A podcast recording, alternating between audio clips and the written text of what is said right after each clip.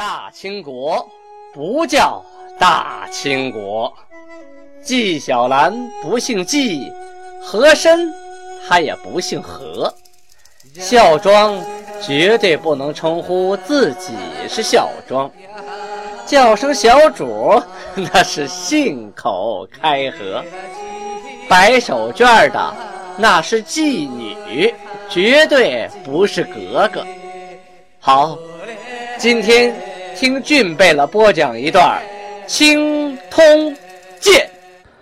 听众朋友们大家好，上次呢我们讲到清太祖天命八年，农历的癸亥年，公元一六二三年。呃，讲到啊明朝啊想调葡萄牙人进京，干什么呀？把他们先进的武器带过来，以对付山海关外的后金韩国。这些葡萄牙人呢、啊、呃，是驻扎在呃现在的广东中山珠海一带的。接到命令之后啊，两广总督胡英台派遣游击张道啊，借送葡萄牙人头目七人，通事一人啊，就是个翻译啊，随从十六名，赴京听用。当时啊，明朝的大臣呢、啊，一听说哟，来了红毛鬼子了啊，都出来看热闹，而且这些人还带来了火器呀、啊，啊，还有兵器呀、啊，就开始看他们演练，展示一下啊，放炮、放火铳、使刀、使剑，看看他们刀剑和我们有什么区别呀、啊？哎呀，果然。这些葡萄牙人的兵器十分精利啊，尤其那个大铳，哎呀，大家拍手称快呀、啊！大铳就是后期我们说的红衣大炮、啊，那个玩意儿打一个炮弹出去，一栋小房子瞬间就没了，打城墙上一个大窟窿啊！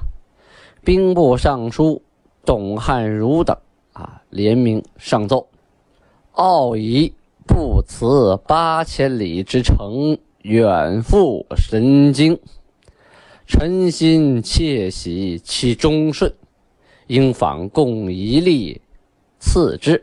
朝见犒之九十，赖以相应银币，用事优厚。臣等尽释其技，制造火药，责人教演，烧以精熟，分发山海关，听辅臣收用。明帝据允行。这段奏书是什么意思呢？是说啊，奥夷指的葡萄牙人啊，说他们不迟八千里之远呐、啊，跑到我们神京来，跑到我们京城来啊。臣的心里啊特别高兴，觉得他们特别忠顺啊，应该仿照其他的进贡的夷人的例子啊，该赏赏，来呢也要请他们喝酒吃饭，咳咳，而且还可以赏他们银币啊，这样的话可以表示对他们的重视和优待啊。臣等啊已经试过他们的技术了，那是相当的靠谱啊啊！现在已经开始啊跟他们学着制造火药啊，同时呢责人教演啊，开始跟他们学习怎么使用这大炮，等练熟了以后发到山海关，给山海关的将官们用。明朝皇帝都同意了。这里边说哈，制造火药啊，责人教演，这个说抓紧的造火药，火药这个我们发明的啊，这不是什么大问题。但是这个炮啊，你得怎么铸造啊？啊，炮膛子多长啊？直径多少啊？啊，然后怎么装填火药啊？装多少火药啊？是吧？炮弹什么形状啊？怎么打啊？怎么瞄准呢、啊？这都得跟人家学，要不然的话，你有了武器，你也你也使不好，白搭呀。放下明朝这边学习西洋大炮啊，咱先不提。所以说后金韩国这边，努尔哈赤啊派重兵去征剿蒙古内卡尔喀扎鲁特部部长昂阿。当初啊这个扎鲁特部长啊昂阿啊，也有的史书继承了昂安啊，就是昂安啊，经常啊抓金国的使者，而且杀过金国金国的使者，曾经有一次呢，还把使者呢抓起来以后交给了叶赫人啊，给杀害了。这都是早期发生过的故事啊，我们都讲过。所以啊，听青铜剑你千万不能半道上听，一定得从头听，甚至啊听几十回以后啊再从头听一次，否则您接不上，您记不住就听乱了啊。呃，后来呢，这个扎鲁克的部长啊，还半路上劫过啊，就是偷袭过呃努尔哈赤的运送牲畜的部队啊，就是半路抢过努尔哈赤的东西。这些故事咱们前面也都讲过啊。后来努尔哈赤与卡尔喀五部盟誓啊结盟的时候，各部的部长都来了，唯独这个昂啊他不从，没来啊，我不跟你结盟，老子自己当老大。这回啊，努尔哈赤命令阿巴泰、德格类、在桑姆、岳托四贝勒领诸身兵一千，诸身就是女真啊，诸身兵一千，蒙古兵一千，操炮汉兵八百，往讨之。操炮汉兵啊，就在满语里啊，即称是五镇朝哈。五镇朝哈就是重兵啊，那个时候就已经有重兵，就是指炮兵，相当于现在的火箭军部队二炮啊。操炮汉兵八百去征讨他。农历的四月二十一日啊，连夜急行，第二天早晨渡过辽河，纵兵疾趋啊，就是快马加鞭呐、啊。由前锋总兵官啊戴幕布领精兵五十，先至额尔格勒地啊，这是个地名，额尔格勒为昂阿所属。这地方这个地方就已经归昂阿了，已经到人家地盘了啊。遂掠地百里，乃与参将雅西禅、博尔进至昂阿居处，攻之。就这五十人啊，那就跟无人入无人之地一样啊，这一百多里地啊，畅通无阻。跟着参将雅西禅还有博尔进就打到了昂阿住的那个地方，开始攻打。昂阿呀，率妻子并二十余人呢、啊，驾牛车就逃跑。这牛车能跑多快呀？关键是他没准备啊！啊，突然大兵来了，可不吓吓跑了。雅西禅、博尔进领三十余骑啊下马，这从马上跳下来了。戴幕布领二十余骑勒马而立啊，这二十匹马上面的人还坐在马上面看着。昂啊，必下马之兵直冲戴幕布。这昂啊一看跳下马的三十多个打不过啊，直接奔着戴幕布，在马上这二十来人跟他们冲过去了。戴幕布一看，呀呵，挑软柿子捏呀，奔我来了，抬手就是一箭呢，嗖的一箭过去了，正巧就射中了昂啊旁边的一个啊随从。正当这个戴幕布啊拔剑搭弓啊，准备放第二箭的时候，昂啊的部下已经冲到他的马下了，手持长枪啊，整这么一下子，这戴幕布啊一惊，好家伙，脑袋那么一躲，这这个枪尖啊正扎到戴幕布的嘴里啊，捅到了嘴里边，直接就给挑到马下了。他倒到地上啊，满嘴淌血啊，这是重伤不治啊，最后就死在这儿了。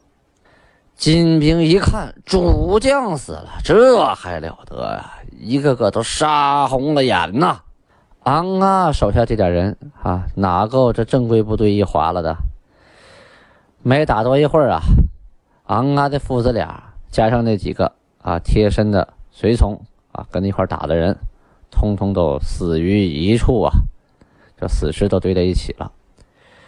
他的妻子啊，还有小孩子孩子啊小孩，还有旁边的这个没参与战斗的啊随从的老百姓啊牧民都被抓起来了。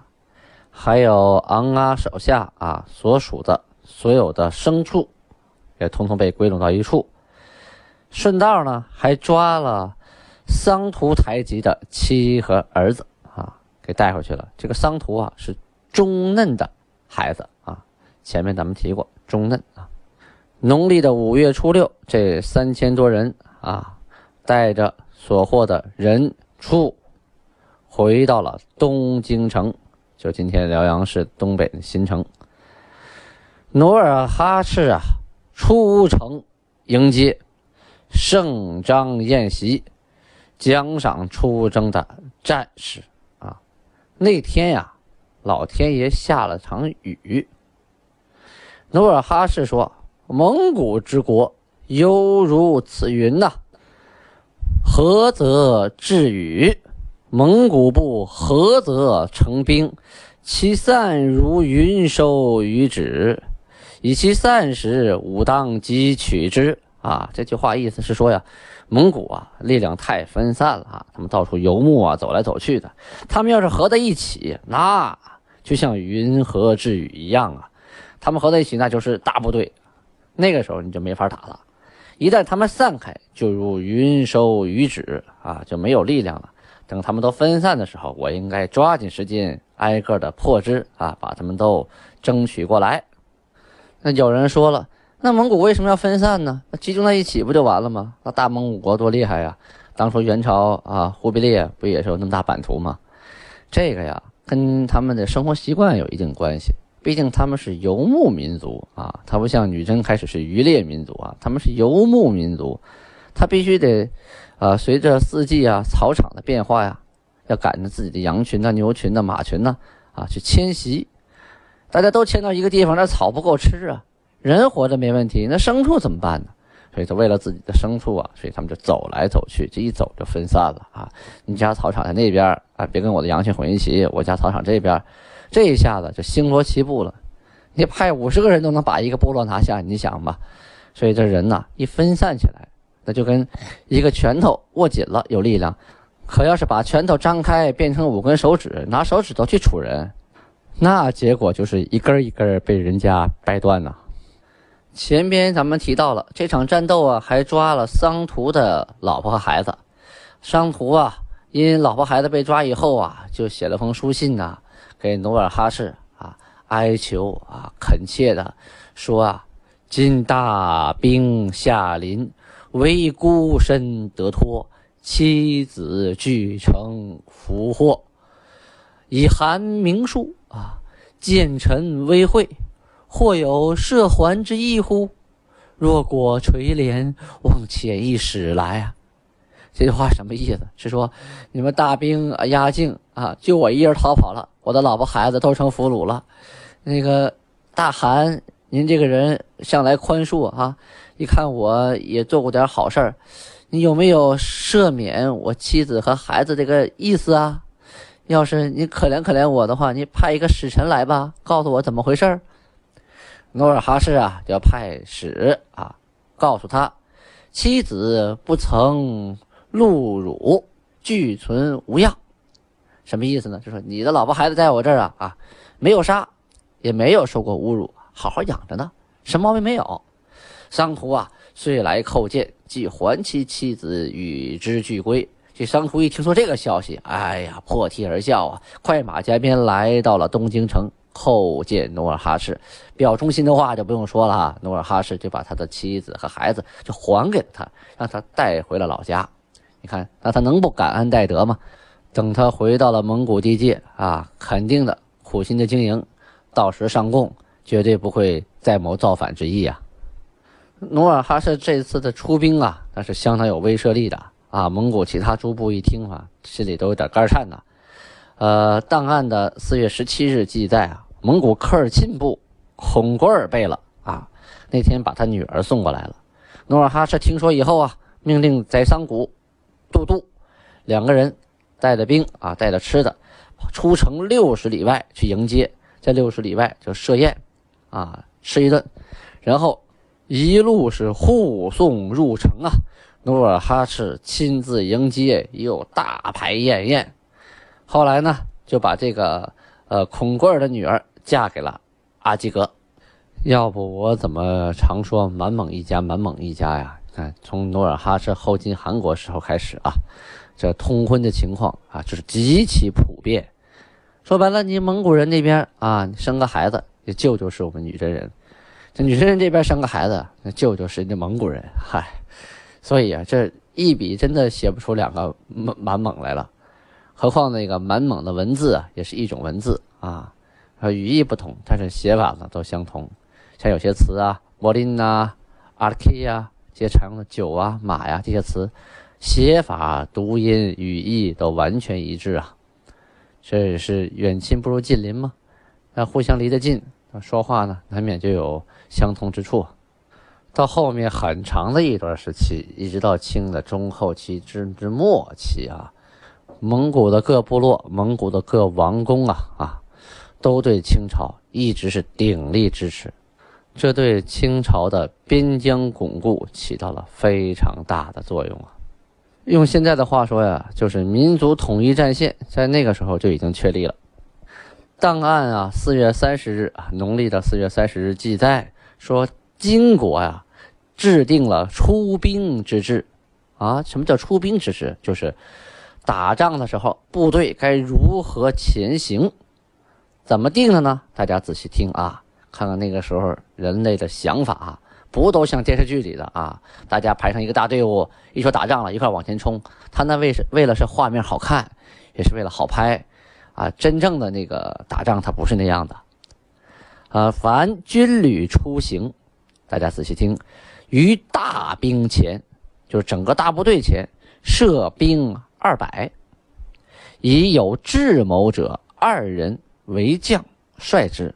啊，这二百兵呢，有两个将官领着，这两个将官必须是有智谋的啊，身经百战、有经验的。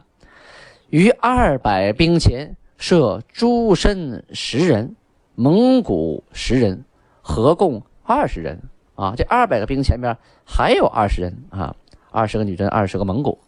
此二十人内呢，派诸身二人、蒙古三人为斥候啊，有这么五个人为斥候。干什么的？遇见敌兵啊，就这五个人走在最前边啊，他一看遇到敌人了，五人诱敌至二十人处啊，这五个人无心恋战，假装打一下，虚晃一枪就逃。敌人一看五个人好打呀啊，这五个人往后逃逃逃逃到这二十人这个地方了。二十人诱敌至二百人处，这二十人也不要跟人家硬拼啊，你二十人毕竟少嘛。打一两下赶紧就往后逃，逃到二百人这个地方啊。二百兵之主将，是敌可破则破之，若不能破则集众谋之啊。意思说这二百兵啊，这两个将官一看看对方敌人到底有什么战斗力啊，强不强啊，能不能打得过，能打得过就打呀，打不过赶紧商量商量对策啊。至于八旗营大臣等，率营而行，其余大臣与白把亚拉同行。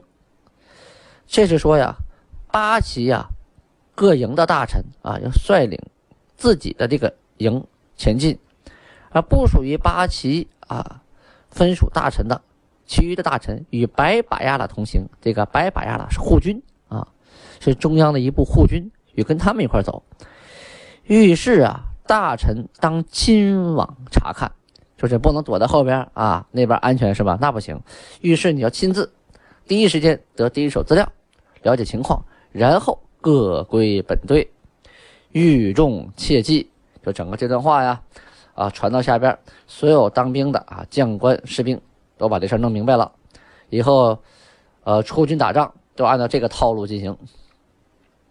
派十人护卫总兵官，派六人护卫副将，派四人护卫参将，派三人护卫游击，派二人护卫备御啊，就是说这个当官的还是很重要的，毕竟他是指挥打仗的嘛。唐朝杜甫的诗句里不是说了吗？挽弓当挽强，用箭当用长，射人先射马，擒贼先擒王啊。这个将官一旦被对方打败了，那下边兵那不战自溃啊，所以啊，专门派了亲兵啊护卫这些将官。根据将官的那个官的品阶不同啊，护军的人数也也不同，越重要的官啊，他手底下这个亲兵卫队人越多。档案五月初三日记载啊，努尔哈赤赐给杨古力一等总兵官职位。这个杨古力啊，可是后金的名将啊，呃，满洲的整黄旗人，苏木路氏，世居珲春啊，在吉林省那个地方啊。父亲是郎柱，为库尔喀部部长，杨古力啊，还没到十四岁的时候就进了努尔哈赤的部队，当什么？当质子，就是当人质啊！啊，郎柱呢被布人所害，为其家。杨古力之母啊，系幼子纳木泰于背，属箭佩刀，射中通出，携其卒归府。这些故事咱们前面都说过啊，就是说郎柱的老婆呀，人很厉害啊，把孩子啊小孩子背到后背，自己呢挎上这个刀啊，拿上弓箭，一边射是一边拼呐，带着族人向努尔哈赤来投奔。杨古力听说这个事儿以后啊，啊就是亲自迎接他的母亲还有弟弟，亲手啊持刀杀了自己的仇人，割了对方的耳朵鼻子，这当场就给嚼巴了，就给吃了啊，为父报仇。当年只有十四岁啊。好，时间关系今天就讲到这儿，咱们下回接着说。再次感谢您的收听，千万不要忘了订阅。欢迎您把青铜剑转发给您的朋友，感谢您，安巴拉巴尼哈。